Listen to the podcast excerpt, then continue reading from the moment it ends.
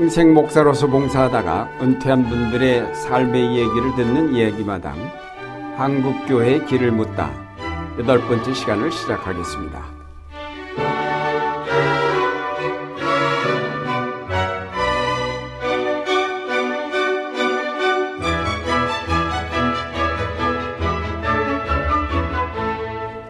진행을 맡을 안동교회 원로 목사 유경재, 홍익교회 원로 목사 김태복입니다. 냇물에서 돌들을 치워버리면 냇물은 노래를 잃는다는 옛말이 있죠. 우리가 살다 보면 대체로 누구나 고난을 만나게 됩니다. 그러나 그 고난이 있어서 우리의 삶은 오히려 더 아름답게 연굴게 되고 자라게 되는 것이 아닐까 생각해 봅니다. 그래서 시편 기자가 고난 당한 것이 내게 유익이라 이로 말미암아 내가 주의 윤례들을 배우게 되었다라고 노래한 것 같습니다. 오늘은 돌들이 많은 냇물의 노래소리처럼 살아오신 우리 김종희 목사님을 모셨습니다. 오늘 이렇게 인터뷰에 응해 주셔서 고맙습니다. 감사합니다. 김 목사님은 경신중고등학교에서 거의 38년 동안 교목으로 사역하시다가 은퇴하셨고 그 학교 경내에 경신교회를 설립하시고 10년 8개월 동안 목회를 하셨습니다. 또한 장로교 교목 전국연합회 회장, 한국기독교학교연맹 교목협의회 회장을 역임하셨을 정도로 한국기독교학교 발전을 위해서 큰 공헌을 남기셨습니다. 목사님은 1934년 경기도 양주시 조안면에서 출생하시고 성장하셨는데 어, 어렸을 때 어머니가 식구수대로 정성껏 성미를 뜨실 정도로 신앙이 깊으셨다고 하셨습니다. 목사님의 가정이 교회에 나가기 시작한 것은 언제부터인지 어린 시절 가정과 교회 얘기를 좀 줄, 들려주시기 바랍니다. 어, 네, 이렇게 예, 말씀할 수 있는 기회를 주셔서 감사합니다. 어, 저는 이제 이 목사님께서 말씀하신 것처럼 경기도 양조군 와보면 송천리 배나무 영진이라는 동네에서 어, 태어났습니다. 서울에서 동쪽으로 어, 한 100리쯤 가면은 뒤에는 620곳이 수종사가 있고 앞에는 북한강이 에, 유유히 흐르고 있습니다. 저희 고향 교회는 이름이 용진교회입니다. 근데 용진교회 교회사를 보면은 1907년으로 되어 있습니다. 그래서 지금 어, 100주년이 지난 지도 벌써 꽤 오래됐습니다. 그 교회에서 목사가 한 20명이 배출됐고 제일 먼저 목사가 된 분은 김홍이라고 하는 분인데 돌아가셨고 나이로 봐서 제가 이제 첫 번째가 됐습니다. 그 교회 이제 에피소드가 하나 있는데 그 교회 장로님은 동생이고 형은 그 뒷산 수정사의 지주였답니다. 교회를 져야 하는데 1915년에 교회를 질 때그 예, 형님에게 그 교회 짓는 대들보를 좀 달라고 그래가지고 그 수종사 그 산에 큰 그, 어, 그 나무, 나무를 네 개를 잘라서 어, 교회 건축하는 데 줬답니다. 어, 그래서 지금 같으면 생각도 할 수 없는 얘기지만 예, 그때는 아마 형제 간의 우위가 좋아서 그랬던 것 같습니다. 어, 그래서 어, 예, 열칸 예, 기와집 다른 집들은 다 초가인데 그 교회만 열칸 기와집이 거기 세워져 있습니다. 그리고 이제 저는 그 낳자마자 신자가정에서 어, 낳게 됐죠. 어, 왜냐하면 기록에 보면은 당회 기록에 보면은 첫 당회가 1915년 5월 18일 어, 열렸는데 과관련 목사님 선교사 목사님이 와서 했는데 저희 그 큰 집 김현규 저희 할아버지인데 그 큰 집에서 제 1차 당회를 했다는 기록이 있습니다. 음. 그걸 봐서 어 이제 우리 아마 김 씨 가족들은 다 예배당에 교회에 다닌 것 같고 그다음에 예, 아버지는 저희 아버지는 집사를 4년 했고 그 다음에는 예, 그 교회사 기록에 예, 이름이 없어져요. 아마 직장 때문에 이렇게 교회를 소홀히 하신 것 같습니다. 어머니 물론 교회 다니셨고, 아마 우리 아버지가 그 어머니가 예수 믿기 때문에 결혼하신 것 같습니다. 우편 배달부를 하셨는데 한 심리 꼭대기 그 동네에 가서 아마 편지 나르다가 만난 모양이죠. 그래서 어머님도 아버지도 교회를 열심히 다니셨습니다. 믿음의 가정에서 태어나신 거네. 네. 예. 아, 김 목사님 형제분들이 사형제? 예, 네, 사형제인데 지금 하나는 갔어요. 김 목사님 쌍둥이인데 지금 형제들 간의 우애는 좋습니까? 그 가난한 집에서 태어나면요 우애가 좋을 수밖에 없어요. 왜냐면 뭐 있는 게 많아야 그 서로 가지려고 싸우는데 그렇죠. 아무것도 없으니까 싸울 게 없고 예, 또 이제 교회 열심히 다녔기 때문에 교회에서 맨날 싸우지 말라고 가르쳐 줬잖아요. 예, 그리고 이제 한 가지 예, 초등학교 4km 되는 학교를 다녔어요. 근데 뭐 그때는 다 그랬지만 맨발로 댕겼거든요. 어. 그게 이제 가을에 서리가 하얗게 와도 맨발로 뛰어나가요. 그집 방에서 뛰어나갈 때 처음에는 방- 바- 발바닥이 뜨끈뜨끈하니까 괜찮은데 한참 가다 보면 이제 발이 얼어 들어오죠. 그러면 그 길가에 밭에서 농부들이 일하다가 다 망가진 집신짝 버린 거 그거 주워가지고 신고 제가 한 200m 가다가 또 내 동생 또 한 200m 가다가 서로 이제 번갈아 가면서 한참 가다 보면 해가 뜨면은 소리가 다 없어지면 이제 괜찮아요. 그러면 이제 집시장 이제 내던지고서 이- 그때 서로 양보하는 걸 배웠죠. 그러니까 어, 서로 양보하는 마당이니까 뭐 싸우거나 그럴 이유가 없죠. 예, 사형제였는데 예, 우리 쌍둥이 동생이 한 10년 전에 그, 막 자다가 뭐 토요일까지 잘 교회 갔다 와서 안수 집사인데 예, 잘 하다가 아, 주일날 아침에 오면 예, 그냥 심장마비로 어. 갔습니다. 이반 쪼가리가 없어진 것 같은 기분을 제가 느꼈습니다. 목사님의 양력을 보면 군대 생활을 여러 번 하신 것 같습니다.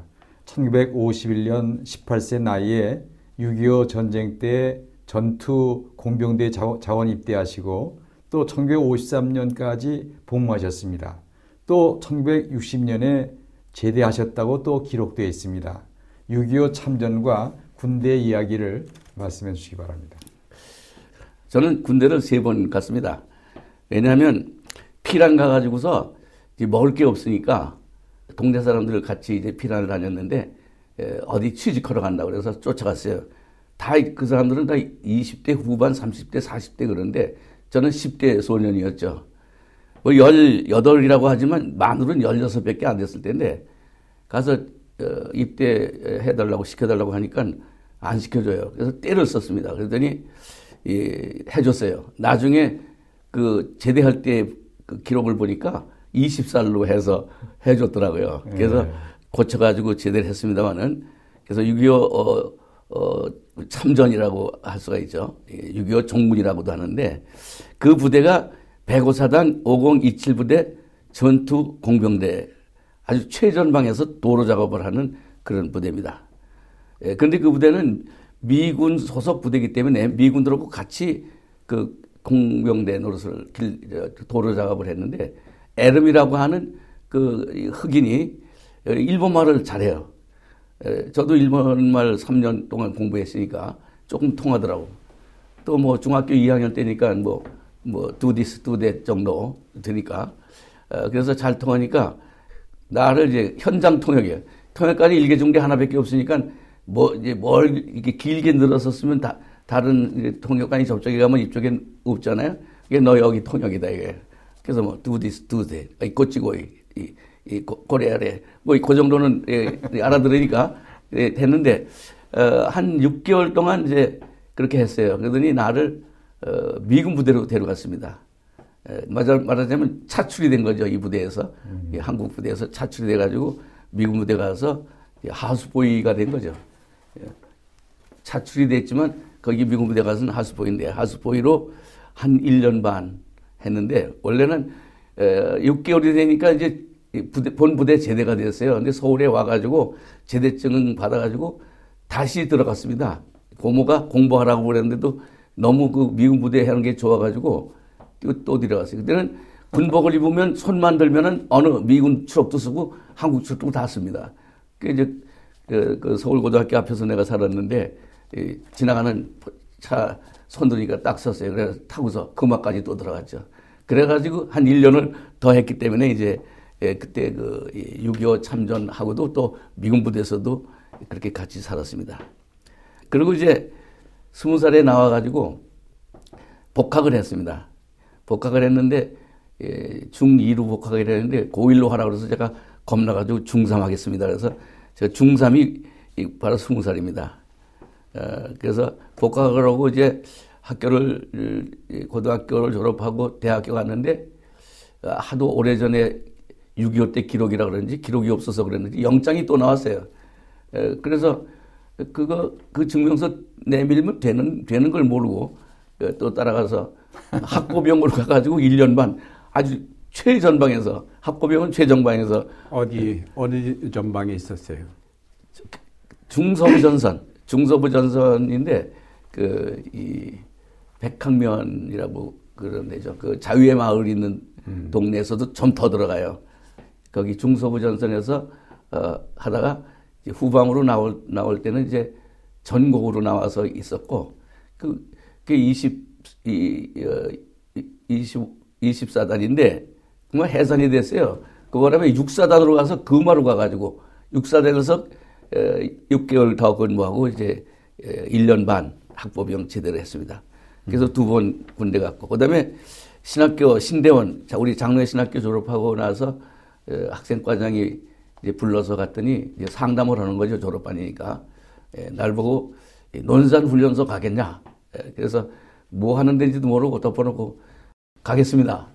예, 그랬더니 이 총회 전도부 총무 만나라고 그래서 이권찬 목사님 만났더니 영락교회로 가가지고 한경리 목사가 이제 당회원 몇 사람에서 면접을 하는데 군대 갔다 왔습니까? 갔다 왔습니다. 대학 나왔습니까? 나왔습니다. 신학교 하셨네요. 네. 그러니까 아 됐네. 예, 그러고서 이제 그때 12월 그때 12월 20, 12월 16일 날 그, 그 졸업식을 했습니다. 영락교에서. 근데 다음에 1월 16일 날인데 예, 내일 바로 논산훈련소로 가라. 그래서 논산훈련소 어머니 모시고 예, 거기 가가지고 1년 동안 어, 그 군대 안에서 군복 안 입고 8만 명 군인들은 그 훈련병들은 다 군복 입었는데 저는 사복 입고 했습니다. 왜냐하면 그 총회 우리 총회에서 군대에 그 사병 어, 사, 복 입고서 어, 전도사로 들어가 가지고 상담을 해라 이렇게 그런 게 결정이 된 것 같아요.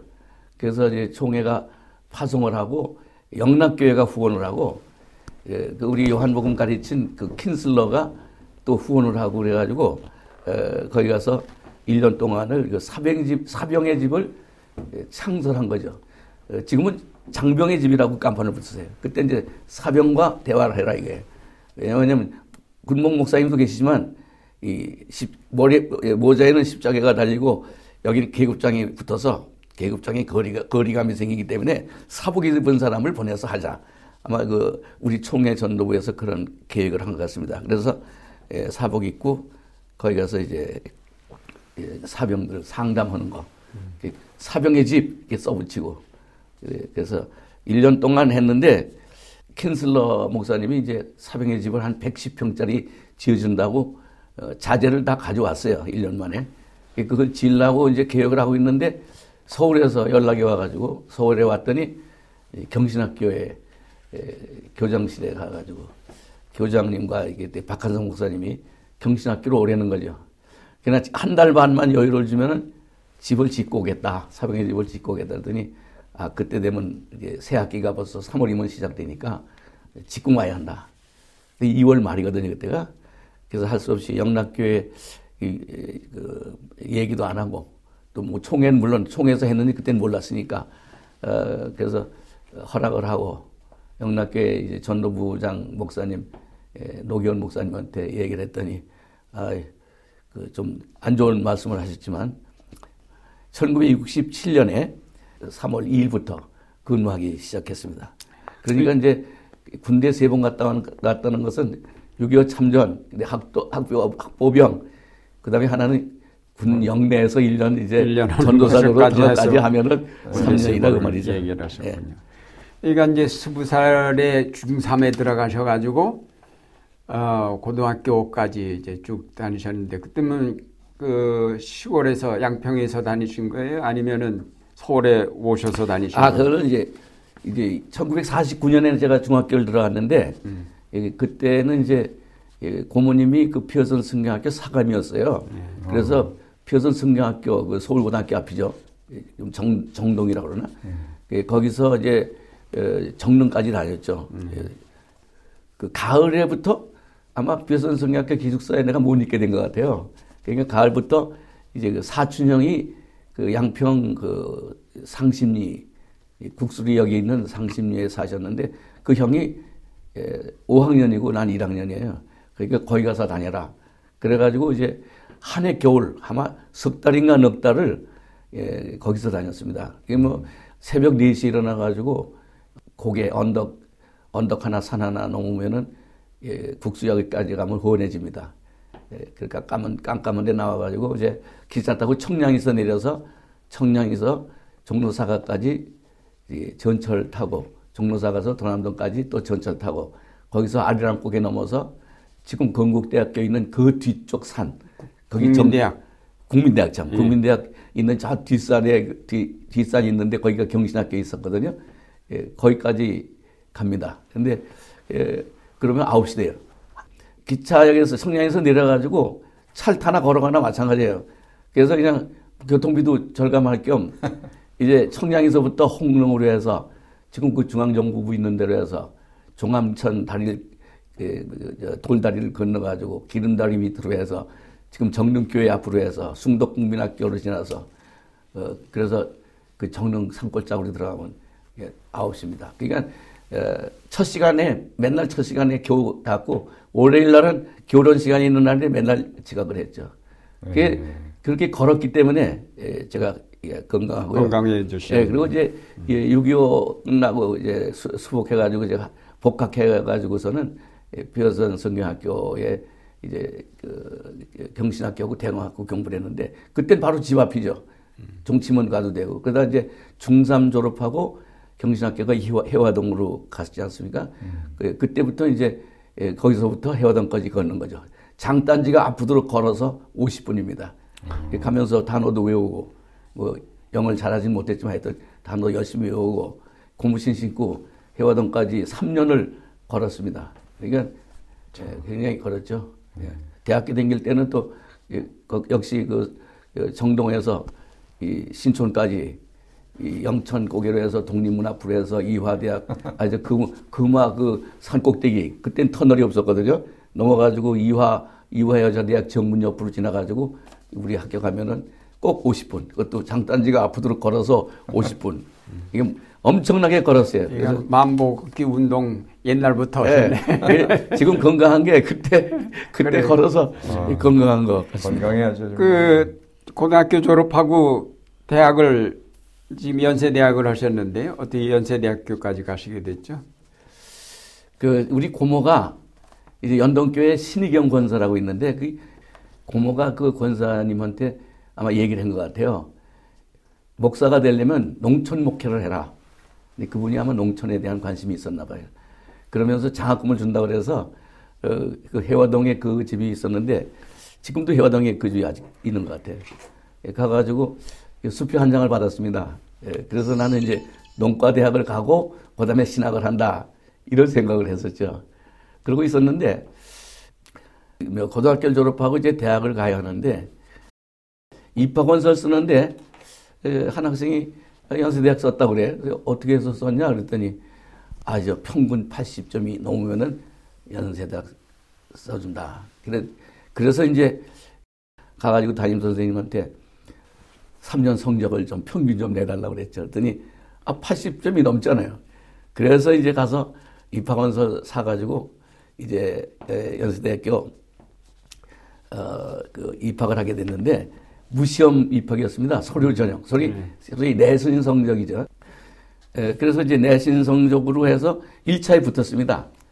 근데 이제 2차가 면접인데, 에, 그 권사님이 이제 장학금까지 뭐 한 학기 장학금이 그러니까 줬기 때문에 이, 이 농대를 하고 이제 신학을 해야겠다는 생각에 서울 농대 입학원서 썼습니다. 근데 어, 연세대학교 1차 되니까 어, 반은 붙은 거 아니에요. 근데 에, 바로 또 연세대학 2차 면접하는 날이 서울 농대 시험 치는 날이에요. 그래가지고 이제 면접을 하게 되니까 서울대학교 포기했죠. 그러고서 이제 면접을 해서 합격이 됐습니다. 그래서 이제 연세대학을 간 거죠. 그러니까 목사 될 생각이 있어서 신과대학을 지원하신 거예요? 그 뭐꼭 목사가 된다는 그런 생각보다는 이제 그 이제 뭐 우리 장로신학대 김규당 목사님이 목사가 되는데 이제 소명을 받아야 한다. 소명은 뭐 내적 소명이 있고 외적 소명이 있다. 이제 그런 말을 해주셨는데 제가 고등학교 다닐 때 우리 그 친구들이 목사라 그랬어요. 야, 김 목사, 김 목사 그랬어요. 그, 그, 그런 이제 외적인 그런 게 있었고 또 내적으로도 뭐 그 권사님이 또 이 농가를 하고 농촌 목회를 해야 한다고 그래서 예, 그런 그 생각도 있었고 또 내가 교 열심히 다니다 보니까 어 뭐 예, 내가 꼭 신학교에 가갔다는 그런 건 없었고 솔직히 말해서 네, 가다 보니까 신학교까지 간 거죠. 음. 근데 연대 졸업하니까 예, 학생과정이 불러요. 상담을 하는 거죠. 졸업반이니까. 네, 이 학교 나오면은 목사가 안 된다 하는 얘기를 하는 거예요. 그, 그 얘기를 듣는 순간 하늘이 노랬습니다. 그 말로만 듣, 던 건데 아, 눈앞이 노래요. 어, 그 걱정을 했더니 예, 교단 신학교가 아니기 때문에 너는 교단 신학교로 가야 한다. 그런 얘기를 하는 거예요. 그래서 교단 신학이 뭔지도 몰랐죠 그때는 연대만 나오면 목사가 되는 줄 알았는데 아 얼마나 고생을 해서 이제 중학교 고등학교 대학을 했는데 그러니까 어, 눈앞이 노랗게 된 거죠. 어, 왜 노랗게 되냐면요. 이제 중학교 3학년 복학할 때 4천 원 내고 고등학교 3학년까지 공짜로 공부를 했습니다. 왜냐하면 예, 그때 우리 학교에 이제 그 근로 장학생 제도가 있었는데 그 처음이에요. 집 없는 사람. 그 우리 시골집 6.25 때 탔거든요. 또 부모 가운데 한 사람 없는 사람. 아버지 또 6.25때그 비행기 폭격에 폭탄에 돌아가셨거든요. 그리고 평균 70점 이상 하는 사람. 내가 70점을 했으니까. 예, 그래가지고 딱 맞아서 제가 한 사람 뽑혔어요. 그래가지고 방과 후에 노는 시간에 매점에 가서 빵 팔고 방과 후에 오후에는 애들 머리 깎아주고 머리를 얼마나 잘 깎았겠습니까? 예, 생전 처음 해보는 거니까 바리깡 바리깡이니 바리깡 네. 가지고 이렇게 밀면은 뭐 따갑죠. 아이 따가워 아이 따가워 해도 야 이렇게 가만히 있어요 말이고 그 이제 했는데 예, 그 이제 고3 되니까 이제 고3 1학기까지 그걸 했어요 매점에 빵 파는 거를 예, 너는 이제 한 학기 남았는데 입학시험 준비해라 그래가지고 고3까지 했고 음. 그 다음에 이제 고2부터 또 고3까지는 세문학교에서 야학을 했습니다. 그 주변 동네, 동네 주변에 식모가 많이 있었어요. 그 식모들을 모아놓고 공부시키는데 처음에 가니까 여섯 명인데 열심히 했더니 40명 모였어요. 그래서 40명을 2년 동안 그건 뭐 졸업하는 날까지 했습니다. 하여튼. 그, 한 달에 3천 원씩 받고. 그래서 뭐, 이, 그, 노는 시간에도 공부할 시간이 없고, 예. 또 이제 토요일 날은 또 교회 가야 하고, 주일 날은 말할 것도 없고, 예, 중등부 예배 보고 임원회 하고 뭐. 성... 그렇게 고생을 하셨는데, 목사가 못 된다고 그래서 그냥 하늘이 노래. 하늘이 노란 거죠. 예. 예. 또 고생하세요. 돈, 저, 저 입학금도 이제, 아, 저 등록금도 고모가 한 80%를 해주고, 음. 세문안교회 황광을 목사님이 한 10%, 그 다음에 강시명 목사님이 한 10%. 그래서 그 참 어렵게 한 건데 목사가 안 된다 그러니까 사실 그때는 목사가 뭔지도 몰랐죠. 근데 예, 그러니까 하늘이 노래 노래했던 거죠. 당시 연세대학교 신과대학은 예장 쪽에서 보면 신신학이라고 이렇게 부를 정도였는데 그 대학을 졸업하시고 장신대 공부하시면서 신학적인 갈등은 없이는요. 예, 저는 그 막 가난하게 살았잖아요. 어렸을 때도 그러고 또 이 1960년대 대학교 다닐 땐 도시락도 없었어요. 그때는 뭐 아침은 없어서 못 먹고 점심은 슬쩍 건너뛰고 저녁은 너무 배가 고파서 못 먹고 한다는 말까지 돌아갈 때니까 그러니까 이제 에, 가난하게 살았는데 그래서 그냥 무엇이든지 주는 건 이유 없이 먹었거든요. 그래서 그런지 공부하는 것도 그냥 다 받아들이는 그런 품성이 생긴 것 같아요. 스폰지처럼. 스폰지처럼 그냥 예, 예, 했는데 그때 당시에 이제 대학 다닐 때, 대학 다닐 때, 연세 대학 다닐 때는 그 선생님들하고 많이 충돌을 했죠. 시골 소원 아이들은 막 물면서 댐벼요, 선생님한테. 기본적인 신앙이 예, 있으니까. 기본적인 교회에서 가르쳐 준 거고, 여기서 이제 하는 게 좀 다르거든. 예. 예, 장로신학 대학 갔는데, 이제 연대를 나오면 뭐 신신학 간다고 그, 그런 말이 있지 않습니까? 근데 이제 그 다른 교수님들의 그 교, 그거는 그저 아까 말씀드린 것처럼 제가 스폰지처럼 다 빨아들일 수가 있는데 좀 신학적으로 이 먼저 배운 거하고는 잘 맞지가 않죠. 그래, 그런데 그 계시록 공부하는데 박창환 목사님이 히브리어하고 그 계시록을 가르쳤어요. 근데 이제 히라보하고 예, 히라버도 가르쳤죠. 근데 이제 그분이 계시록 강의를 하는데 가만히 들으니까 이 연세대학교 에서 배운 그 신학하고 좀 잘 통할 것 같아. 맥이. 예, 맥이, 맥이 통해. 그래서 그 자리에서 또 질문을 하면 또 다른 학생들이 또 이상하게 생각할 것 같아요. 시간에는 질문 안 하고 이제 나가시는 뒤에 따라 나가서 복도에서 얘기를 했죠. 연세대학교 저 지동식 목사한테 배운 그 조직신학 얘기를 좀 했죠. 창세기 1장서부터 11장까지는 하나님의 창조의 근원을 설명하기 위한 신화적인 표현이다. 그렇게 말했는데 그게 어떻게 생각하십니까? 그랬더니 뭐 그렇죠 뭐 그래서 아 이분은 나하고 이제 통한다. 그 맥이 통하는 교수들도 있었던 것 같아요.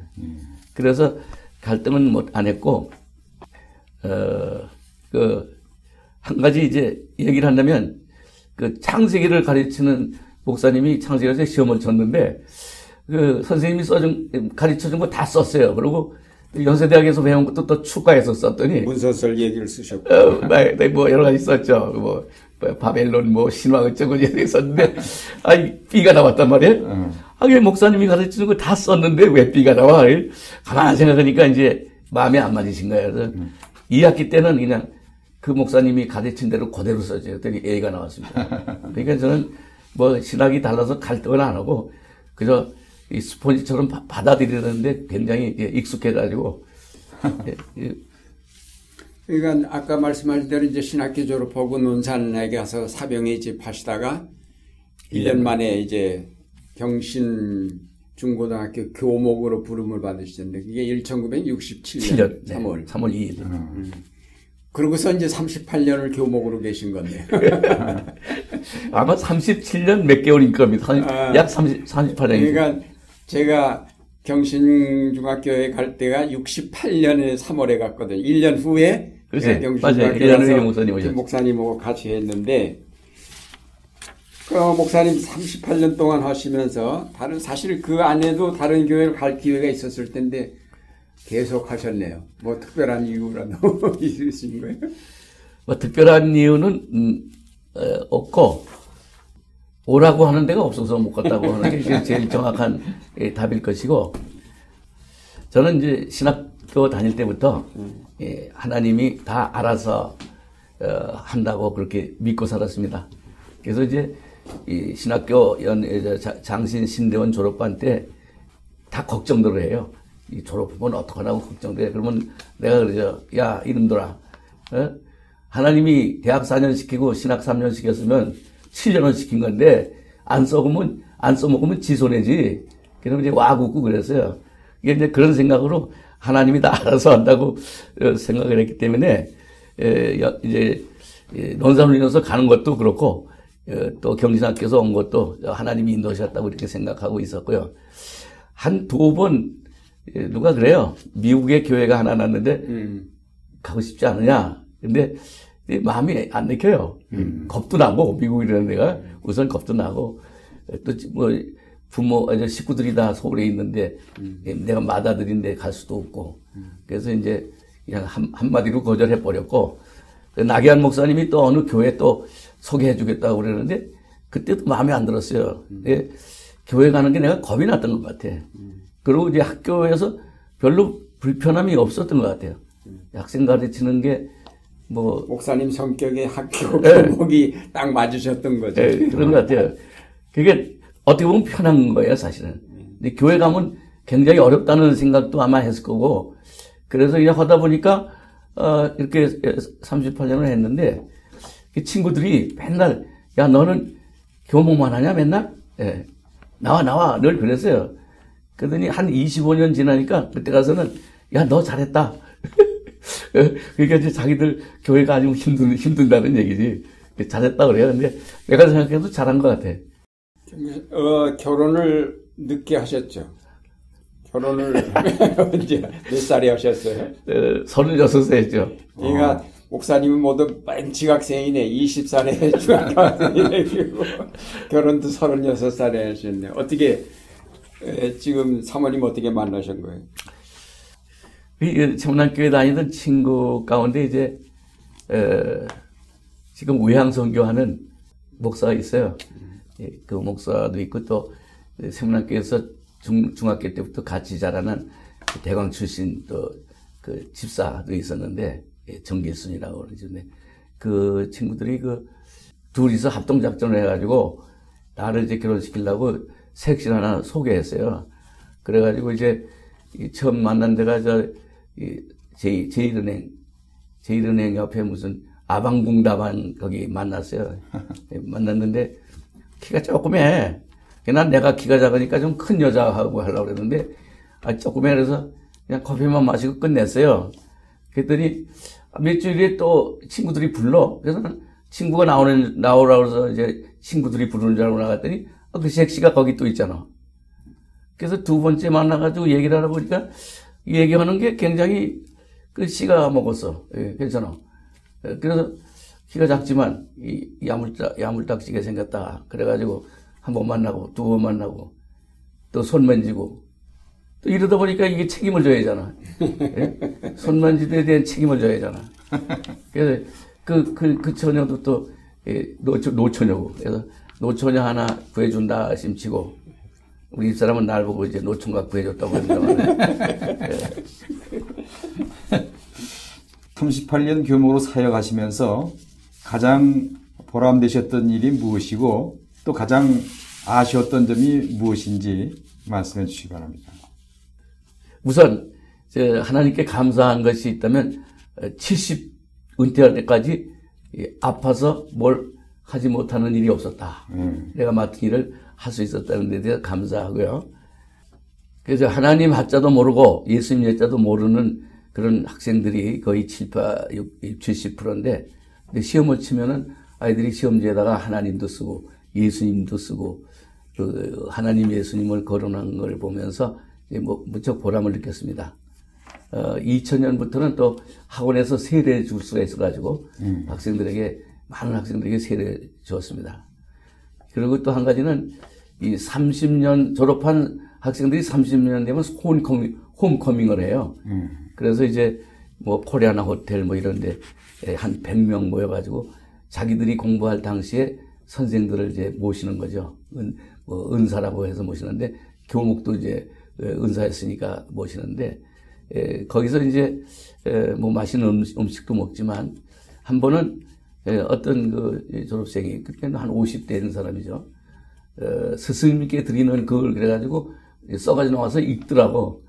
그 읽는 대목 가운데 무슨 얘기가 나오냐면 그 선생님들을 통해서 지식을 가르쳐 주고 또 성경 시간과 예배 시간을 통해서 어, 영의 양식을 우리에게 공급해 주셨는데 예, 그것이 우리들의 유전자의 각인이 돼서 음. 어, 졸업 후에 혹시 딴 길로 가다가도 제자리로 돌아간다. 음. 어. 그렇기 때문에 우리 경신 고등학교 졸업한 학생들은 빗나가는 길이 없고 그리고 졸업생 가운데 목사가 많이 있다. 그러면서 이, 이름을 몇 사람 거론하면서 어. 고, 고맙다는 얘기를 하는 거야. 그러니까 어, 한편으로는 그 얘기를 들으면서 야 각인이 됐다.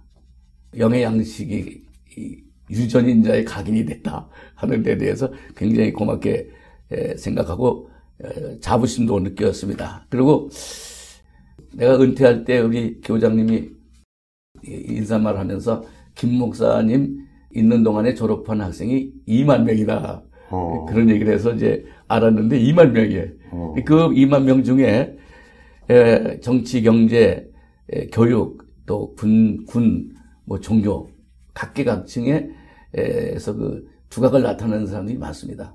뭐 교수도 한 150명 된다고 그러고, 뭐 대장도 있고, 뭐 중장, 소장도 있고. 에, 제 제자 가운데 그 안동교회 장로죠. 박, 박정음 장로. 박정음 장로가 이제 오랫동안 경신학교 한 30년 하면서 교감도 오래 하고 교장이 됐어요. 그래서 목사님, 제가 교장 됐는데 와서 축도 해달라고. 아, 그래서 또 축도 해주고. 그 다음에 이제 금년 2월에, 2월에는 역시 그 이제 동순교회 댕기던 학생인데 이제 동순교회 장로예요. 예, 그 이제 그 영락고등학교 교감으로 8년 했고 거기서 한 30년 했는데 어, 거기서 교장이 안 되고 저기 충청도 어느 중학교 교장이 되었어요. 내가 가서 축사를 했죠.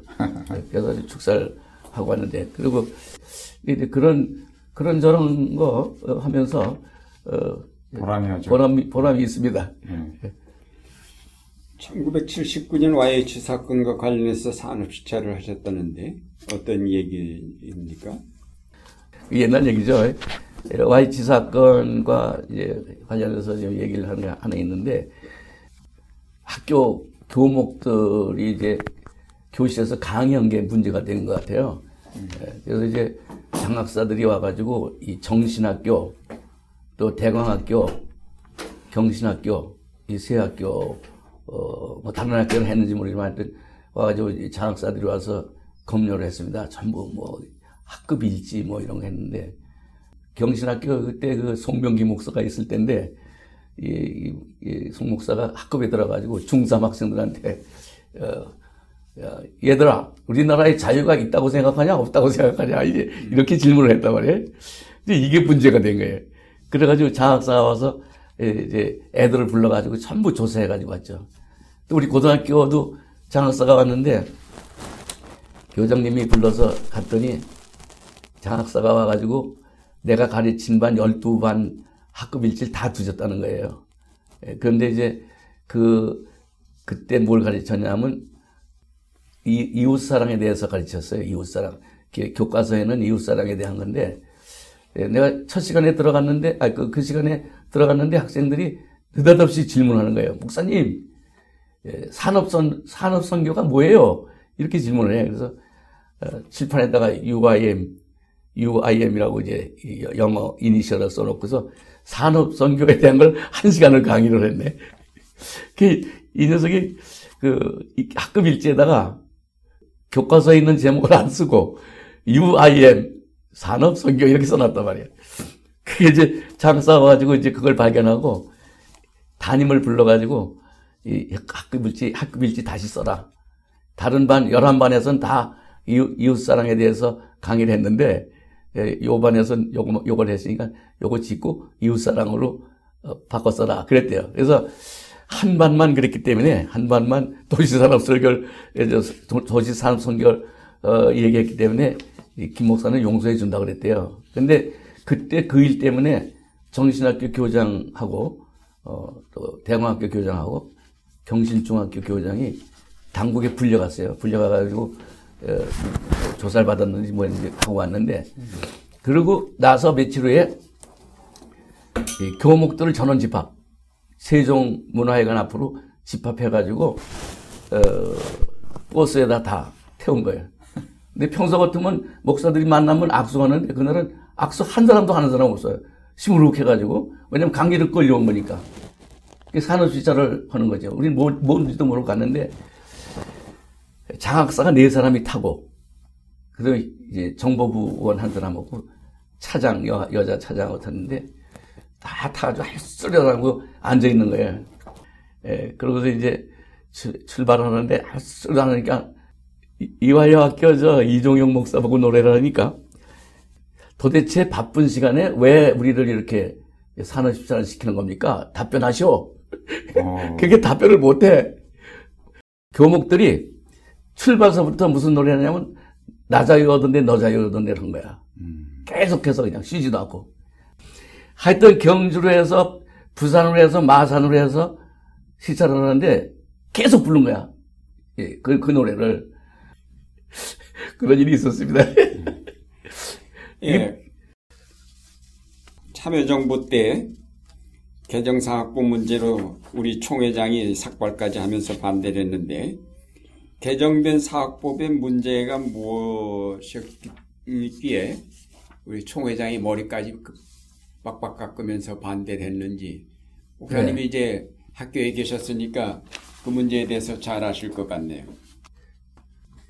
사학법 문제가 1972년부터 문제가 됐더라고요. 그 개명대학 문제. 개명대학교 그 신태식이가 신태식 총장이 예, 노 그때 그 개명대학은 노예 소속으로 돼 있었어요. 그때는 대학 소속이 아니고 아 저 총회 소속이 아니고 근데 노예 배제시키고 정관을 개정했어요. 그래가지고 노예하고 재판이 붙었는데 72년인데 73년에 사학법 개정이 됐어요. 뭐가 됐냐면 소위 제3세력 배제. 예. 그러니까 예, 노예 인준을 받아서 대학 같으면 총회 인준을 받아서 교육부에 등록한다 이렇게 돼 있었는데 정관에 그 노예 총회 인준 받는 걸 빼버린 거예요. 예.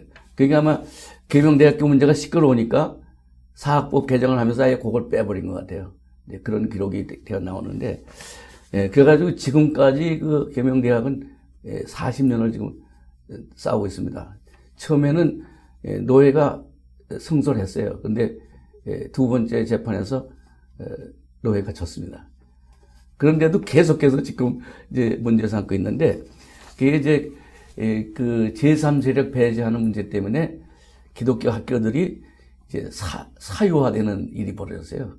예, 고등학교도 그렇고 대학도 그렇고 지금 뭐 연세대학도 이번에 그, 그 똑같은 사건이거든요.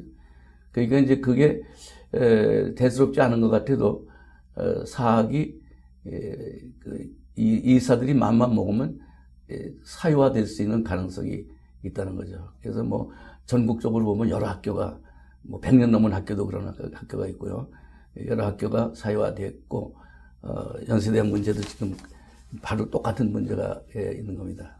그 다음에 이제 교육기본법 문제, 교육기본법이 뭐냐면, 어, 이걸 우리가 악법이라고까지 이제 그렇게 신문에도 내고 그랬는데, 국공립 학교에서는, 어, 종교 교육을 할 수 없다. 이런 법이 있습니다.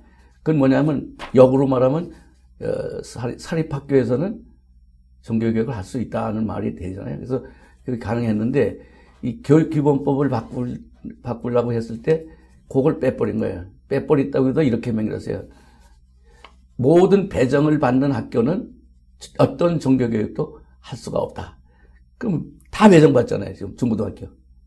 그러니까 만약 그게 법적으로 이제 법제화되면은 지금까지는 법은 그렇지 않고 이제 이 교육부 그 이 지침, 교육부 지침으로 이 1969년 평준화 할 때부터 중학교 평준화가 1969년이고 고등학교 평준화가 1974년이에요.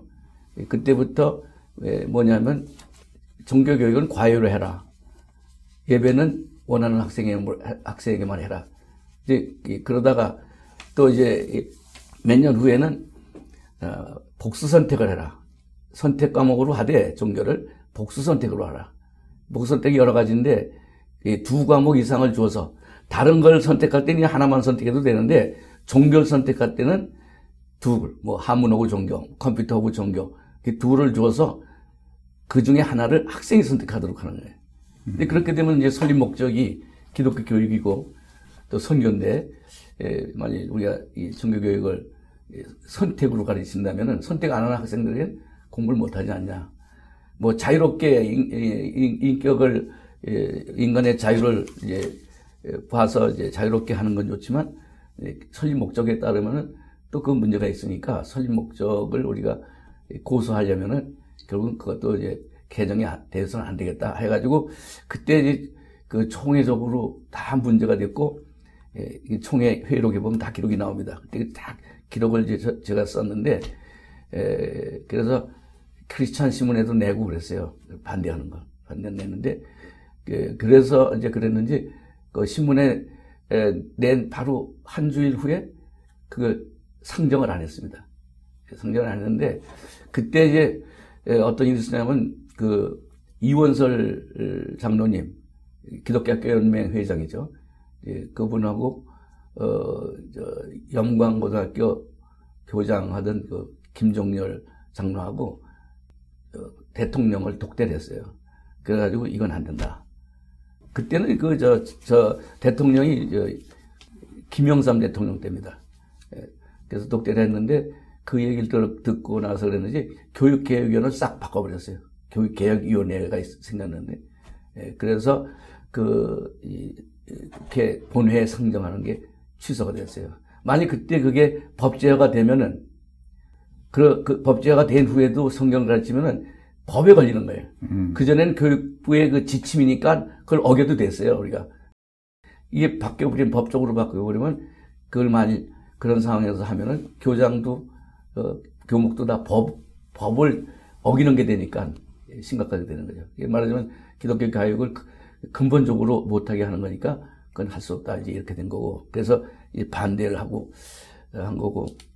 또 하나는 그 이사. 그건 무슨 이사로? 개방이사. 개방이사.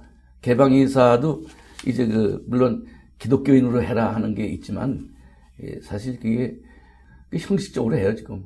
개방이사 하긴 하는데, 예, 그저 아는 사람 해가지고 그 사람 그 두 사람 내 가지고 그 사람 둘 중에 한 사람 빼버리는 거예요. 그러니까 지금 이 노무현 참여정부 때 한 개정 사학법에서는 이미 지금 말씀한 그 이전에 문제들도 이미 그 이전에 있었고 지금 개정 사학법에서 문제되는 거는 지금 말한 개방 이사 이 개방 이사가 문제돼서 주로 반대를 한 건가요? 개방이사도 그렇고 그러니까 개정사학법에는 지금 말씀한 어, 종교교육 이 전혀 할 수 없도록 그 개정사학법에서 만들어진 건 아니잖아요. 개정사학법이 어, 그건 이제 아까 교육 기본 기본 음. 교육 기본법과 관련된 건데 음. 이제 그 개방이사만이 아니라 뭐 물론 이제 감사도 들어가고 이제 어, 그, 그 이제 그럽니다만은 설, 설립자가 계속해서 어, 설립자 역할을 못 하게 되는 거. 음. 또뭐 그다음에 설립자 자, 자녀가 교장을 못 하게 되는 거 뭐 이런 그그 그 외에도 그 개방이사 외에도 여러 가지 그 그 정관상의 조목이 불리한 게 많이 있어요. 그래서 이제 반대는 거예요. 그때 유경재 목사, 금목, 금목, 금목사 송세현 사건은 지지한다고 또 그래가지고 그, 그 사람들이 그걸 보고서 아, 원로들이 원로들이 반대한다 그래가지고 그걸 들고 나왔는데 그러니까 우리 입장이 굉장히 곤란했지. 근데 예, 나는 이제 학교에 있던 사람으로서 이제 그런 걸 이제 보니까 에, 네. 뭐, 뭐, 무슨 뭐, 이, 뭐 자유민주주의 입장에서는 뭐 좋지 바꾸면 좋은데 이제 학교 입장에서는 또 그런 게 있는 거예요. 그렇겠죠. 지금도 네. 지금도 사실은 그 제3세력 배제하는 것 때문에 음. 학교가 인준을 안 받지 않습니까? 노예 인준을 안 받고 해요.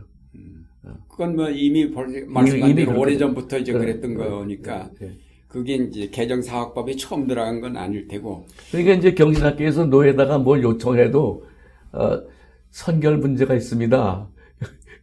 허일찬 목사가 늘 그러지. 선결 문제가 있습니다.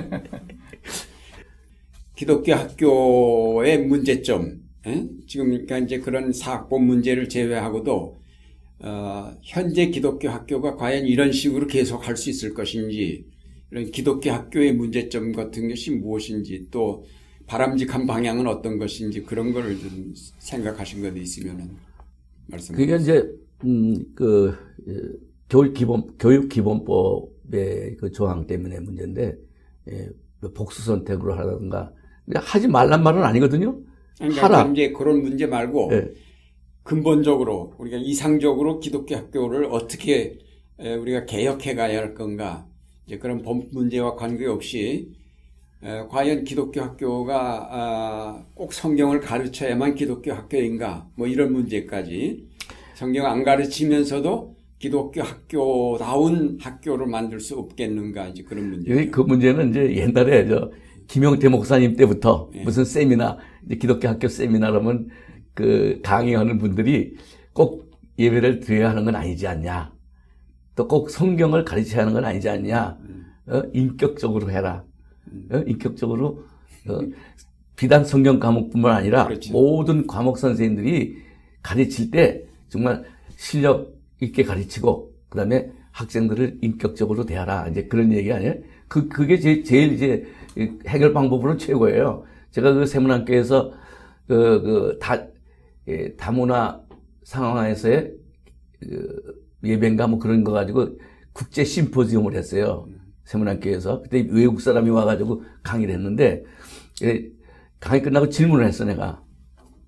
난 기독교 학교에 교목으로 오래 있던 사람인데 이 기독교 학교에는 지금 그 학생들이 추첨제로 들어오기 때문에 믿는 사람 안 믿는 사람 이렇게 섞여 들어오고 뿐만 아니라 여러 종교 우리나라는 이제 종교가 여럿인데 뭐 불교, 유교, 기독교 여러 종교 학생들이 온다.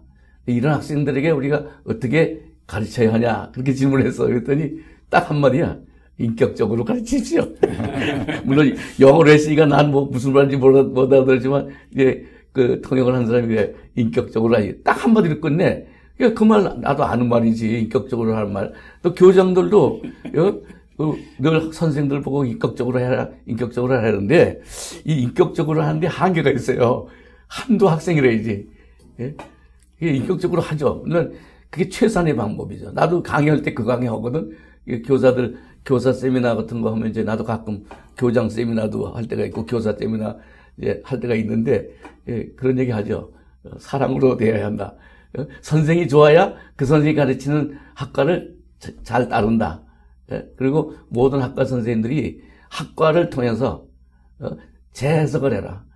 성경의 어떤 그 이 사상, 창조, 그다음에 타락, 구원 이런 이런 사상을 가지고 성경을 자기 자기 교과를 재해석해서 가르치는데 제일 잘하는 거는 인격적으로 하는 거다 말하죠. 근데 지금 한계가 있는 거예요. 그 예전식으로 그 평준화하지 않고 이렇게 선택해서 들어가는 방법은 이제 없나요? 근데 국가적인 시책이니까. 아니 근데 그 그거보다 지금 대광학교가 예, 그 자율학교예요. 자율학교니까 간섭을 안 받는 겁니다. 아니 저저 이 등록금을 학교 저 다른 학교보다 3배를 받아요. 어. 3일 받고 이 정부의 지원을 안 받습니다. 안 받는데 에, 그럼에도 불구하고 통제를 하는 거야. 기독교 교육을. 어. 어 그거 자율학교는 안할 줄 알았는데 계속 통제하는 거예요. 예. 그러니까 에, 뭐냐면 학생에게 자, 자유를 줘야 한다는 거예요. 그 강희석 사건 있잖아요. 네. 강희석 사건 때 이제 내가 100분 토론을 다섯 번을 했어요. 텔레비에 나가서 100분씩 토론을 했는데 이제 그 어, 그때 그 강희석을 지지하는 아주 젊은 청년이 하나 왔어요. 예, 그리고 나하고 이제 그 김정섭 장로하고 이렇게 셋이 갔었는데 완전히 평행선이지 뭐 100분 동안 평행선. 걔는 이제 강희석 지지하고 뭐 종교교육은 자유롭게 해야 한다 이거고. 예, 심지어 또 어떤, 어떤 사람은 예, 교회 교회 예배도 자유롭게 해야 한다는 그런 그런 말까지 나왔는데 예, 그 이제 성공회 신학교 교수가 세문학교 출신인데 내 이름이 잃어버렸어요. 그런, 그런 소리 게 했어요. 신학교도 자유롭게 해야 하는데, 이 체프를, 그런 말까지 해서 평양선을 예, 걸었는데, 나오면서 그 젊은 청년이 그래. 청년이 뭐라 그러냐면, 강희석이는 그 학교가 좋아서 간 거고, 또 집이 가깝고, 그 학교를 나와야 좋은 대학을 갈 수 있기 때문에 공부를 거기서 하는 거다 이거야. 예? 다른 데 가고 싶지 않다 이거야. 그러나 200만 원 보기 싫다. 이렇게 나와요. 그러니까 그 학교 좋은 학교 인정해. 그래가지고 그 평행선을 걸었는데 이, 이 문제는요 어떤 상황에서도 생길 수 있는 거예요. 은퇴하신 다음에 재정적인 어려움을 당하셨는데 그때 그 어려운 시련을 어떻게 이기셨는지 그 간증 상황 말씀해 주시기 바랍니다. 네, 뭐 부끄러운 얘기지만 또 간증 간증이라고 생각하고 하겠습니다. 음. 제가 2000 2008년 2008년 이제 1월 10일입니다. 근데 제가 그 38년 동안 먹지 않고 입지 않고 벌은 돈, 뭐 벌었다기보다 아낀 돈, 우리 집사람이 31년 또 공, 공직, 공직 생활해서 번 돈, 또 몽땅 어떤 음, 사람한테 맡겼습니다. 그런데 처음부터 돈을 많이 맡긴 건 아니고 처음에 조금씩 조금씩 맡기다 보니까 한 7년 동안 맡겼어요. 예, 그래서 어, 그분이 그, 그 돈 가지고 이제 뭐 투자를 했는지 어떻게 했는지 하여튼 이자를 이제 줬어요.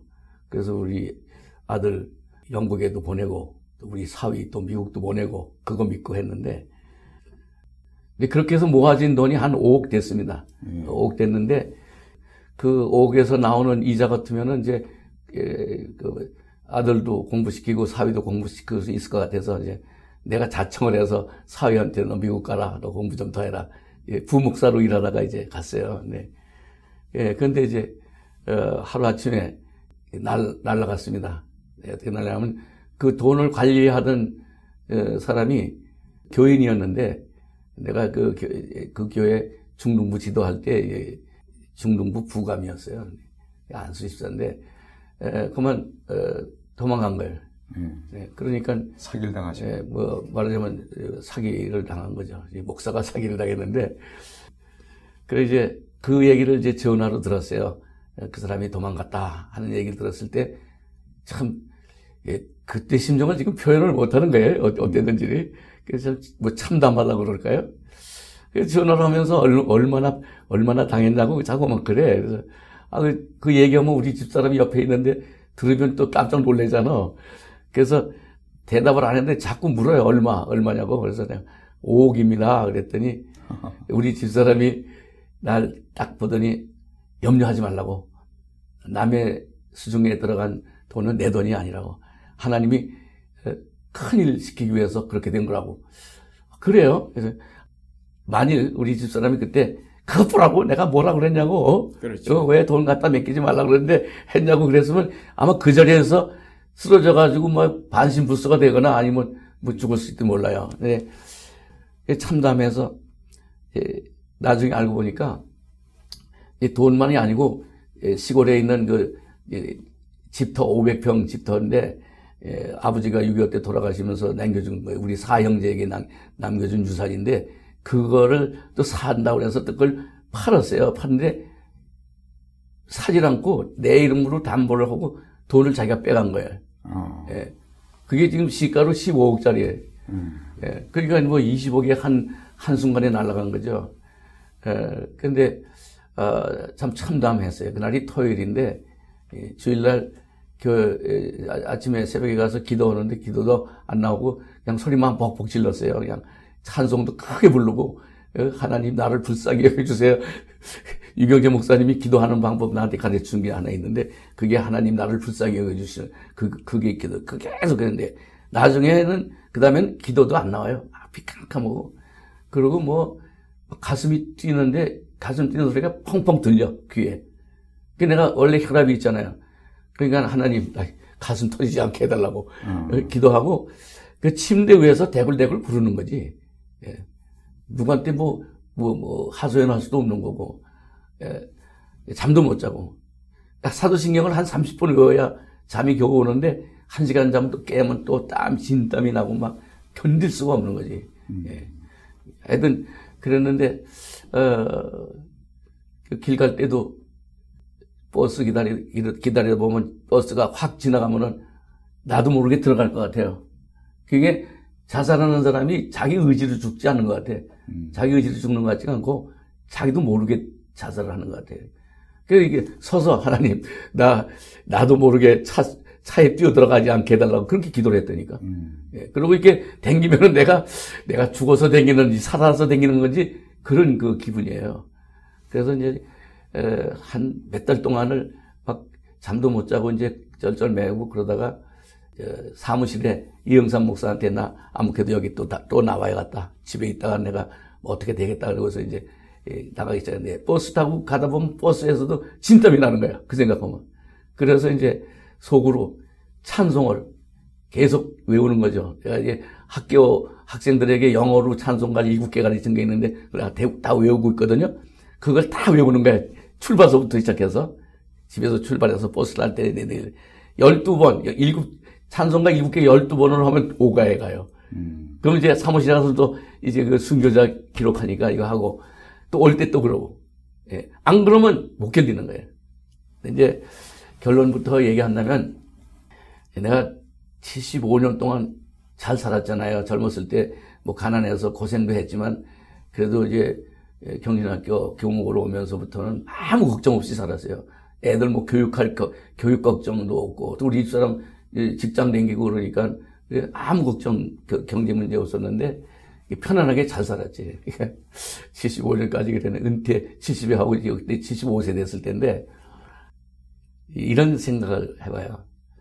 예, 하나님이 여놈 지금까지 불평 안 하고 하나님 원망 안 하고 하나님 열심히 죽으라고 했잖아요. 충성을 받았는데 정말 충성하는 하는 거 한번 보자. 그래서 건지 하여튼 그 돈, 돈 망봉탕 빼져가신 거예요. 그래서 이때 내가 어떻게 하냐. 예, 이름에도 불구하고 어, 내가 어, 하나님을 원망하거나 불평하거나 어, 그렇다고 어떤 다른 뭐 태도를 취해서는 안 되겠다. 근데 사실 예, 그런 일을 당한 것도 교회 새벽기도 열심히 나가고 주일날도 어, 교인들이 모르죠 말을 안 하니까 네, 열심히 했어요. 이제 그러다 보니까 아, 이런 것이 이제 예, 믿는 사람의 이제 차이가 거기서 나오는 게 아니냐. 특히 난 목사니까 목사가 맨날 교인들한테 예, 학생들한테 어떤 어려움이 있어도 극복해야 한다 이런 소리 맨날 했잖아요. 근데 내가 당했는데 내가 그걸 못하면 어떻게? 내가 졸업시킨 학생이 2만 명이라는데 2만 명이나 되는데 예 그러니까 그거 그것 때문에 그것 때문에도 내가 어떻게 할 수가 없겠더라고. 아, 야 산으로 산으로 도망갈까? 예. 목사는 죽고 싶어도 못 죽는 거예요. 그러니까 내가 내가 어떻게 산으로 도망갔다. 교회도 안 나온다. 뭐 죽었다 그러면 어떻게 돼요? 내가 그동안에 평생 동안 설교한 게 다 무효가 되잖아요. 그러니까 이제 그래서도 예, 목사는 어떻게 할 수가 없어서 없는데 예, 그런 게 그런 게 하나 있고 신앙적으로는 해결이 됩니다. 신앙적으로는 해결이 돼요. 왜냐하면 어, 이제 말한 것처럼 어, 설교할 때 예, 어떤 어려움이 있어도 그것을 기도로 극복하고 하나님을 믿는 신앙으로 극복하고 예수 믿는 신앙으로 극복하자 맨날 그거 설교했잖아요. 그러니까 신앙적으로 해결이 되는 게 나도 극복해야겠다. 그 다음에 이성적으로 해결이 되는 거예요. 음. 예, 뭐 내가 이자를 얼마를 준다고 약속도 안 하고 그냥 예, 좀그 맡긴 건데 은행보다 좀 더 이자 많이 받으니까 욕심 때문에 한 거 아니냐. 정확하게 계산하면 그거거든요. 그러니까 너 욕심 때문에 그렇게 된 거다. 예. 물론 이제 어려우니까 그런 유혹을 받은 건 사실이지만 그래도 이제 그, 렇게 해결돼. 근데 감정이 해결이 안 되는 거예요. 감정이. 예. 아까 말한 것처럼 뭐, 뭐 그 생각만 하면 뭐 진땀이 나고 가슴이 뛰고 그래서 그 감정이 해결이 안 되는데 결국 이제 오래 가니까 해결이 되는데 그 해결은 아까도 얘기했지만 이제 우리 집사람이 그런 이제 좋은 말을 해줬고 걱정하지 말라고 해줬고 그 다음에 우리 집사람하고 대화를 많이 했어요. 대화를 많이 하고 또 기도 많이 한 거예요. 새벽 기도 가서 기도한 걸 말한 것도 없고 집에서 그, 그, 그것 때문에 그 일기를 그때 쓴 거 보면 하루에 2페이지, 3페이지 썼어요. 음. A4로다가. 그러니까 그동안에 뭐 옛날부터 뭐 잘리구리 한 거, 남의 집에 뱉다 먹은 것까지 다 회개하고, 그 복사설이 뭐 채미설이 한 것까지 다 회개하겠는데, 그런 그 대화를 하나님하고도 대화를 할 수 있었다는 거. 그러니까 대화를 하지 않으면 사람이 죽어요. 대화할 수 있었기 때문에 딴 길로 가지 않고 계속 극복할 수 있었다 하는 그런 생각을 해야 됩니다. 예. 예수 믿는 사람은 사모님이 잘 하신 거네요.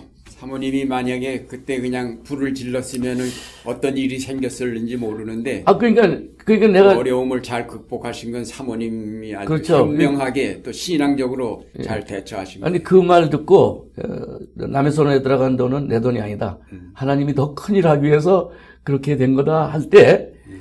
예, 아무나 할 수 있는 그, 얘기가 그래, 아니죠. 그래. 그래서 내가 그랬더니까 당신 천사라고. 예. 예.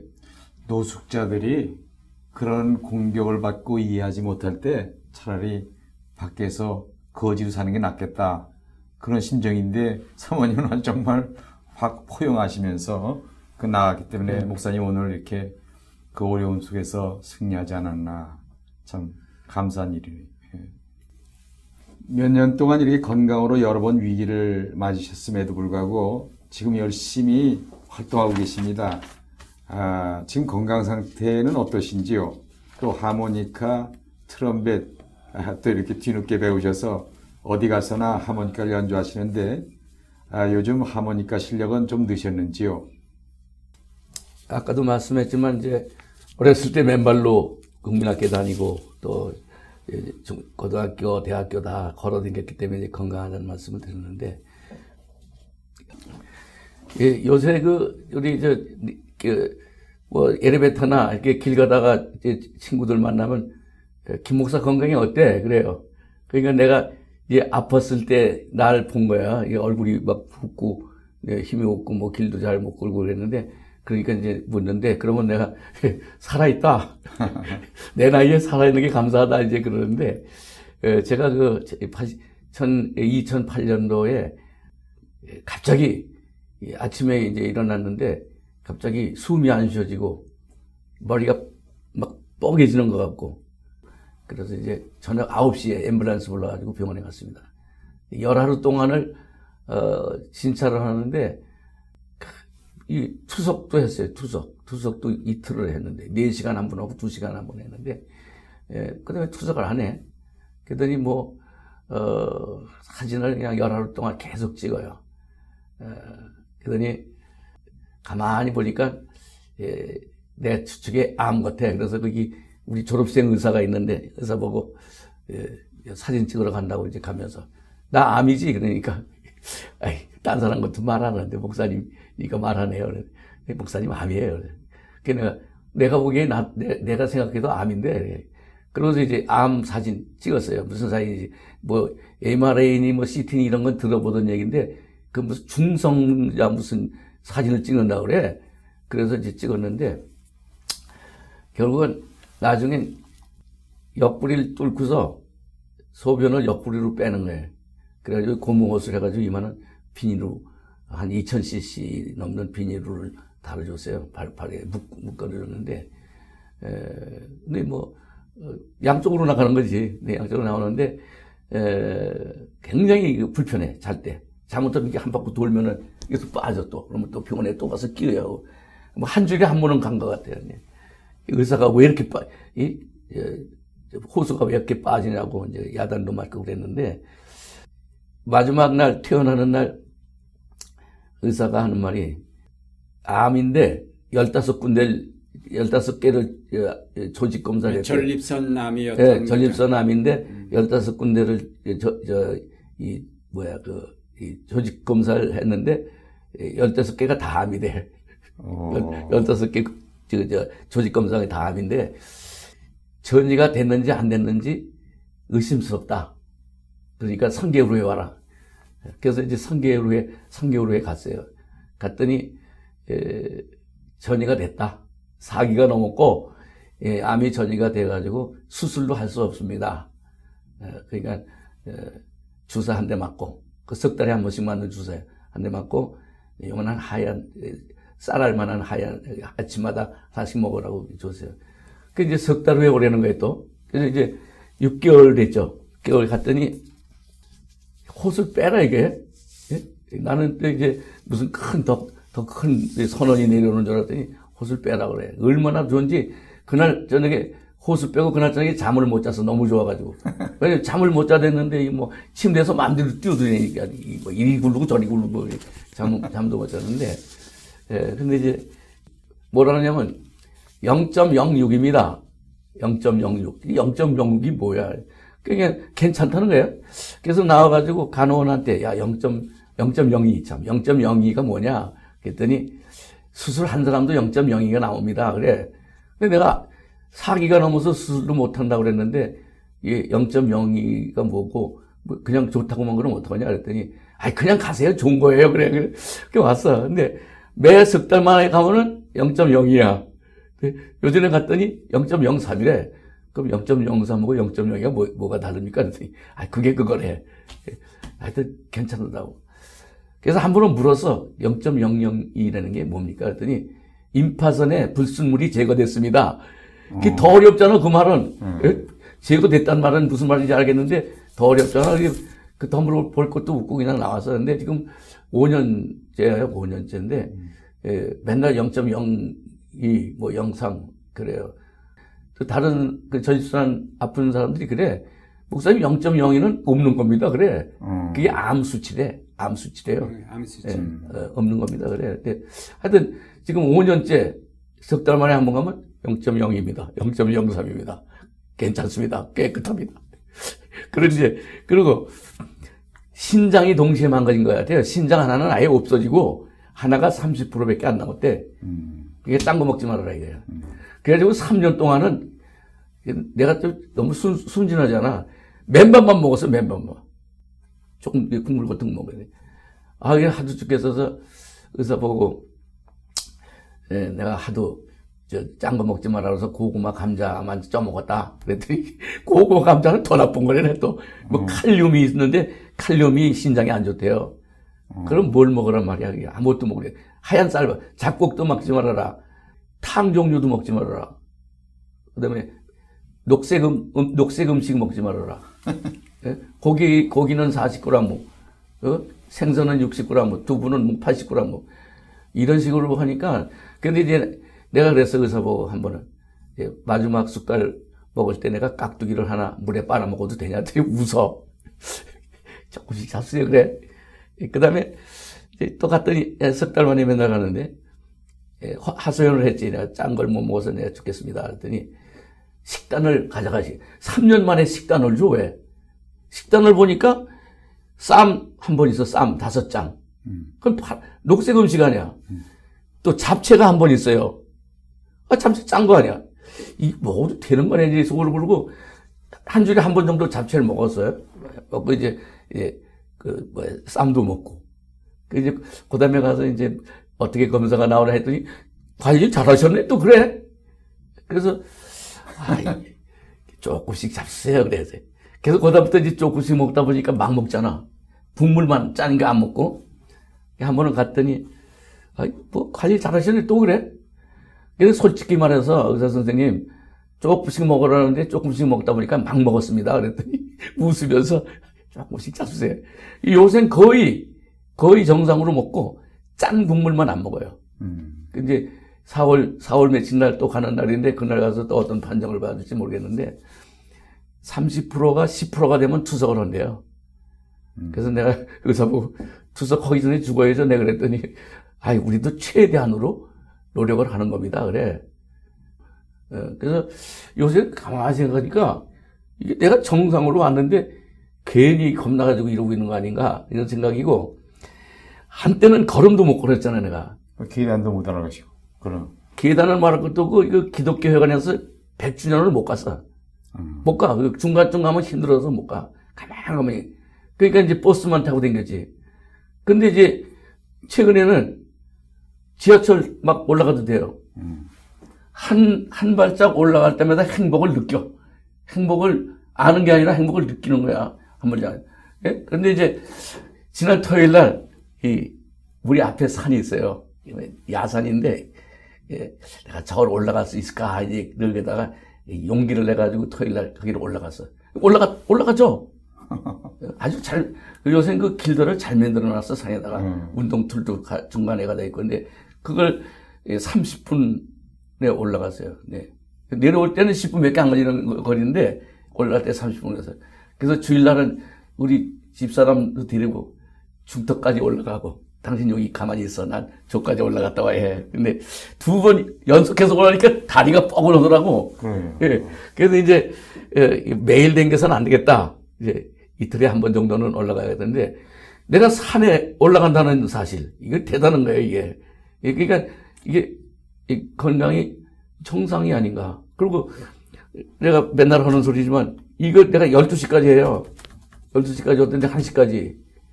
그래도 아침에 일어나는데 지장이 없단 말이에요. 그래서 이게 내가 이거 완전히 정상화된 건가. 예. 그 너무, 너무 감사하고, 예, 예, 뭐야, 거- 걸음 걸을 수 있는 거 감사. 계단 올라갈 수 있는 거 감사. 숨 쉬는 거 감사. 음. 그 다음에 살아있는 거 감사. 모든 게 감사지. 예, 그러니까 이제, 이 편안하게 사는 사람은 감사가 뭔지 몰라.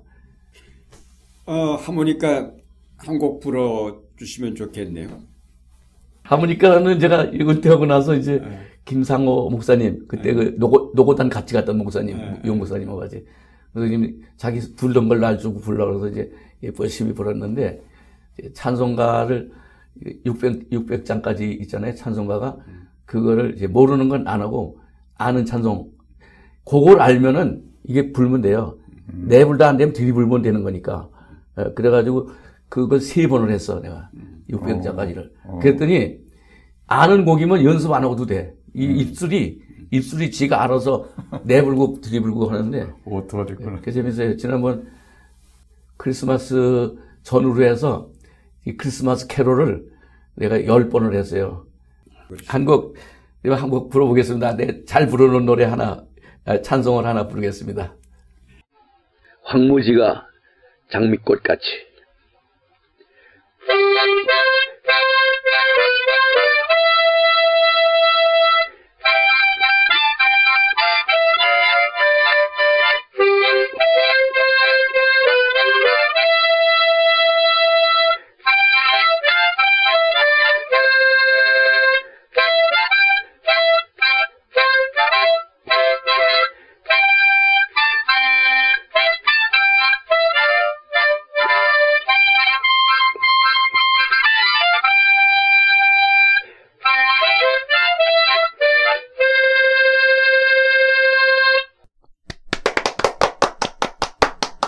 하모니카 실력이 많이 늘으셨네요. 감사합니다. 은퇴 후에 어, 그 기념 저기 뭐야 어, 예, 예. 순교자 기념 사업회에 가셔서 일하셨고 또 그다음에 비디오 선교회에 가셔서 음, 음. 예, 그건 좀 간단한 것만 네. 얘기를 좀 해주세요. 제가 2004년 12월 27일 날 은퇴를 했는데 예, 두 달을 놀고 나니까 사람이 이상해져요. 잠도 마음대로 하게 되고 뭘 해야 할지도 모르겠어요. 예. 왜냐하면 아침 일찍 나갔다 밤 늦게 들어오고 늘 하던 건데 그게 딱 그치니까 이 뭘 해야 할지 그 어디 마음을 추스릴 수가 없어요. 그래서 이 2월 달까지 이제 그러다가 이제 이영삼 목사가 이제 오가에서 날 가끔 만나면 형님은 은퇴하면 나하고 뭘 해요? 그래 늘 그랬어요. 그래서 전화로 이 목사 어, 날 보고 늘 뭘 같이 하자고 그랬는데 내가 뭐 할 수 있어? 그랬더니 그 순교자들의 기록을 컴퓨터에다 입력할 사람이 없다 이게. 그래서 내가 나 이제 컴퓨터 이제 타- 타이핑하는 거나 100, 185타다. 예, 내가 그럼 딱 맞다. 내가 하겠다. 그래서 3월부터 나가가지고 이제 순교자들의 기록을 입력하는 거예요. 예, 근데 그 6년 동안에 예, 231명의 기록을 입력을 했어요. 어. 아마 200자 원고지로 하면 아마 2만 장 정도 될 거예요. 예. 예. 어떤 사람은 10페이지, 20페이지, 30페이지 되는 사람도 있고 50페이지 되는 사람도 있고 그래요. 예. 그리고 이제 그걸 한 페이지로 A4 한 페이지로 요약을 해가지고 또 인터넷에다 올렸어요. 그 순교자 순교자 하면 나와요. 순교자 하면 그 이름 가나다 순으로 나오는데 그리고 또 이제 그 순교지 순례라는 게 있어요. 순교 유적지 순례 그런 프로그램이 있는데 이 서울서 출발해서 여수까지 갔다 오는 거예요. 그 애영원 그, 저, 나환자 병원 그 있잖아요. 그, 저, 소록도. 소록, 아니, 소록도 말고 이쪽, 여수, 여수에 있는 그 애양원이 있어요. 네, 그 누구예요, 저, 순교자. 손양원 손양원 목사님. 목사, 예, 수- 그, 목회했던 건데, 거기까지 갔다 오, 오, 는데 2박 3일 걸리는 건데, 예, 그- 그걸 이제 순교자 유적지 순례라고 그래요. 그 장로님만 모시고 갈 때도 있고, 또 목사 장로 모시고 갈 때도 있고, 교회 또 그냥 뭐 목사, 부목사, 재직들 해서 버스로 세, 세 버스가 갈 때도 있고 그래요. 근데 가이드는 둘밖에 없어요.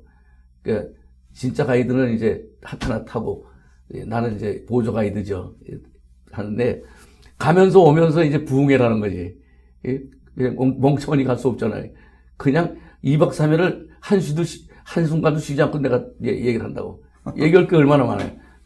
예, 순교자 유- 유적지 관련. 근데 설명은 그 이제 본 가이드가 하고 버스에서 내가 저 보조 설명을 하는 거예요. 그러다가 한 번은 또 날 보고 혼자 가라 그래. 그래서 한 번 혼자도 해봤어요. 그 따라 여섯 번을 따라다니면서 전부 적었어 내가 그걸. 그리고 또 책이 있어요. 그걸 해서 컴퓨터로 해가지고 스물석 장을 만들어서 카드를. 그래서 그걸 달달달 외워가지고 이제 있었는데 한 번 가라 그래서. 그래서 한 번은 내가 단독으로 한 번 했잖아요. 한 군데 가서 한 20분, 30분, 40분씩 얘기를 해. 예, 그 순교자에 대한 그 내력에 대해서 얘기하면 그 장로님들 가운데는 아 목사님 눈물이 나네요. 뭐 그런 목사도 있고 어, 그 감동을 많이 받아요. 그 이제 예, 설교에서 목사님들이 설교할 때 순교 얘기 하는 것도 이제 감동을 받지만 현장에서 하니까 그런 걸 한번 해보, 해놓으면 교회에서 설교 들을 때도 더 감동이 될 것 같아요. 아주 좋다고 그래요. 근데 갔다 온 사람들은 만나기만 하면, 가, 목사님 그때 참 좋았습니다. 그래. 근데 그거 했고, 그 다음에, 그, 한, 한국 미디어 선교회라는 게 있어요. 김병삼 장로님이 사무총장인데, 그분이 30년 전에 미디어 선교회로 시작했어요. 그 총회, 지하, 그 총회 본부 아래 지하층에서 그 하던 건데, 지금은 그 여전도회관 10층에 있는데, 그분이 그, 내가 은퇴하고 나서 어, 이, 2000, 2005년 봄에 이제 순교자 기념선교에 왔다 갔다 하니까 날 보고 목사님 나 좀 만납시다 그래 갔더니 에, 목사 20명만 좀 이름을 대달라고 그래. 그난 교목들밖에 모르잖아요. 그래서 교목들 이름을 한, 한 50명 리스트 해가지고 20명에서 동그라미 쳐줘서 했더니 일주일 후에 날 또 오라 그러더니 목사님, 목사님 혼자 하셔야겠다고. 그 내가 혼자 뭘 해요? 20명이 하는 거래. 어떻게 혼자 합니까? 그랬더니, 아, 이게 목사님 할 수 있을 것 같다고. 그래서 이제 뭐냐면, 사이버 대학이라는 게 있어요. 조직 신학적으로 강의하는 건데, 교수들이. 210 강의에 30분짜리. 그거를 날 보고 하라는 거야. 그 이제, 그 군성교위원회 사무실 있잖아요. 그 백준원 앞에. 거기다가, 예, 자, 장로, 집사, 뭐, 저 목사, 목사 부인 이런 사람들을, 예, 50명을 모아놔서 그걸 하려고 목사들을 대해달라고 그런 거야. 근데 그 목사 20명 어떻게 교섭을 합니까? 그러니까 이제 나를 보냈는데 일주일에 두 번 화요일 날 만나서 2시간, 금요일 날 만나서 2시간, 30분짜리 4개씩 두 번 했어요. 그러니까 6개월이면, 6개월이니까 끝나더라고. 그래서 6개월 만에 50명을 졸업을 시켰어요. 그 사이버 대학이라고 그러고, 2010년부터 뭘 만들었냐면 이분이 이 바이블 아카데미를 만들었어요. 바이블 아카데미 뭐냐면 그 조직 신학적으로 하는 게 아니고 성경 창세부터 계시록까지를 66권을 다 강의하는 거예요. 그래서 이제 국내 유수한 교수들 교수들 동원시켜서 창세기 뭐 다섯 강의 무슨 출애굽기 네 강의 이렇게 해서 어, 했는데 예, 그게 예, 208강이에요. 208강이. 그걸 또 나르고 또 하려는 거야. 연동교회에서 이제 광고를 했대, 연동교회. 그 갔더니 16명 모였어요. 그래서 내가 점심만 얻어먹고 하는 거지. 뭐 돈, 그 사람 돈줄 돈도 없고. 그걸 이제 16명이 했는데 하나씩 하나씩 안 와. 그러니까 이제 김 장로님이 목사님 그만두시죠. 그래서 아니 한 사람의 생명이 천하보다 귀하다고 그랬는데 한 사람이 남아도 난 할 거요. 그랬더니 이 죽겠는 거예요, 이 양반은. 어? 자기는 안 했으면 좋겠는 거예요. 그래서 1년을 했어요. 화요일 날 모여서 2시간 반 걸려. 왜냐면 두, 두 강의 하고 30분짜리 두 강의 하고 좀 쉬었다가 하니까 이제 커피 마시고 하니까 2시간 반 걸리는데 10시에 모여서 12시 반까지 하는 걸 1년을 했어요. 그래서 졸업을 시켰어요. 8명. 하면서 이제 이 양반이 늘 뭐냐. 아이, 교, 교, 교재가 없다 이거야. 영상으로는 돼 있는데 교재가 없는 거야. 날 보고 해달 말은 안 하고 맨날 여기서 아, 이, 이 교회에서도 하고 개인적으로도 해요. 인터넷으로 하는 사람은 개인적으로도 하고 교회에서는 집단적으로도 하는데 교재를 달란다는 거야. 그 내가 그랬지. 내가 해드리겠습니다. 내가 그걸 가르치면서 집에서 요약을 했거든 이걸로 요약해서 내가 한번 보고 가서 또 가르치고 그랬어요. 코멘트도 하고 그런데 가만히 생각하니까 예, 하루에 다섯 개씩 하면은 두 달이면 할 수 있을 것 같아. 그래서 이제 이영삼 목사님 보고 두 달만 방학이다. 그리고 왔어. 아주 7월부터 시작해가지고 이걸 하는데 웬걸 하루에 한 과도 힘들어. 이걸 이걸 녹취해가지고 그걸 정리해야 하잖아요. 그렇지. 네, 어떤 사람은 PPT로 요약을 줘서 그거 보고 하면 좋은데 어떤 사람은 아무것도 없이 그냥 얘기를 하는 거야. 음성으로만. 그럼 음성으로만. 응. 그러니까 이게 처음에 다윗 얘기하면은 한참 가다 보면 누구 얘기를 하는지 모르는 거야. 그럼 저 주어를 내가 집어넣어야 해. 또 paragraph를 이게 맹글어야 하고 주제, 큰 주제, 작은 주제를 맹길다 보니까 10개월 어, 만에 구약이 끝나고 그다음에 신약이 4개월 걸렸어요. 이게 14개월 만에 250, 4, 450페이지, 450페이지짜리 신약 구약 두 권을 만들었는데 예, 그 내가 생각해도 잘 만들었어요. 근데 그걸 가지고 지금 성북교회 그 성결교 창직이 강의한 분이 성결교 신학교 총장하던 분인데 은퇴해가지고 목회를 해요. 근데 교인들 모아놓고 날 보고 해달라는 거야. 그래서 이제 매 화요일, 목요일마다 가가지고 아침 10시에 가서 12시 반까지 책값만 받아 교회에서는. 교회에서 이제 미디어 선교에서 내가 한 달에 얼마씩 내고 그다음에 교인들은 그냥 공짜고 책값만 내고 그 간식 시간에 간식비만 좀 내면은 이 공부를 무료로 하는데 너무너무 재밌다는 거예요, 교인들이. 그래서 이제 그것도 전부 찍어가지고 또 이 여기다 실어놨대요. 컴퓨터에다 실어놨대는데 그래서 그렇게 소유를 하고 있고. 지금 지금은 이제 기독교. 지금은 이제 그게 끝나니까 이제 김정섭 장로님이 그 기독교 학교 연합회 사무국장 이에요. 그 김정 네. 영락교 교장 하시다가 이제 그거 사무국장 하시는데 그 목사님이 이제 기독교 연합회에 가 60년이 됐어요. 그 창립된 지가 1953년에 창립이 됐다는데 60년 살았어야 하는데 50년까지는 있습니다. 근데 10년 거를 이제 날 보고 자료를 수집하라 이거야. 뭐냐면 기독교 학교 관련 아까도 얘기한 그 사립학교 어, 사학부 문제, 평준화 문제, 성경 교과서 문제, 그다음에 교목 전국연합회 문제, 하여튼 기독교 학교 교육과 관련되는 걸 날 보고 전부 정리하라는 거야. 그 내가 총대를 81년부터 24년을 했으니까 그 기간의 거는 회의록을 보면 알잖아요. 어디, 어디 있는 걸. 근데 아까 말한 대로 72년부터 문제가 된 걸 하니까 72년부터 2012년까지 40년 회의록을 내가 다 두셨어요. 예. 회의록 처음엔 볼 줄 몰라가지고 시간이 많이 걸렸는데 2012년까지 하면서 회의록 보는 방법을 터득했다고.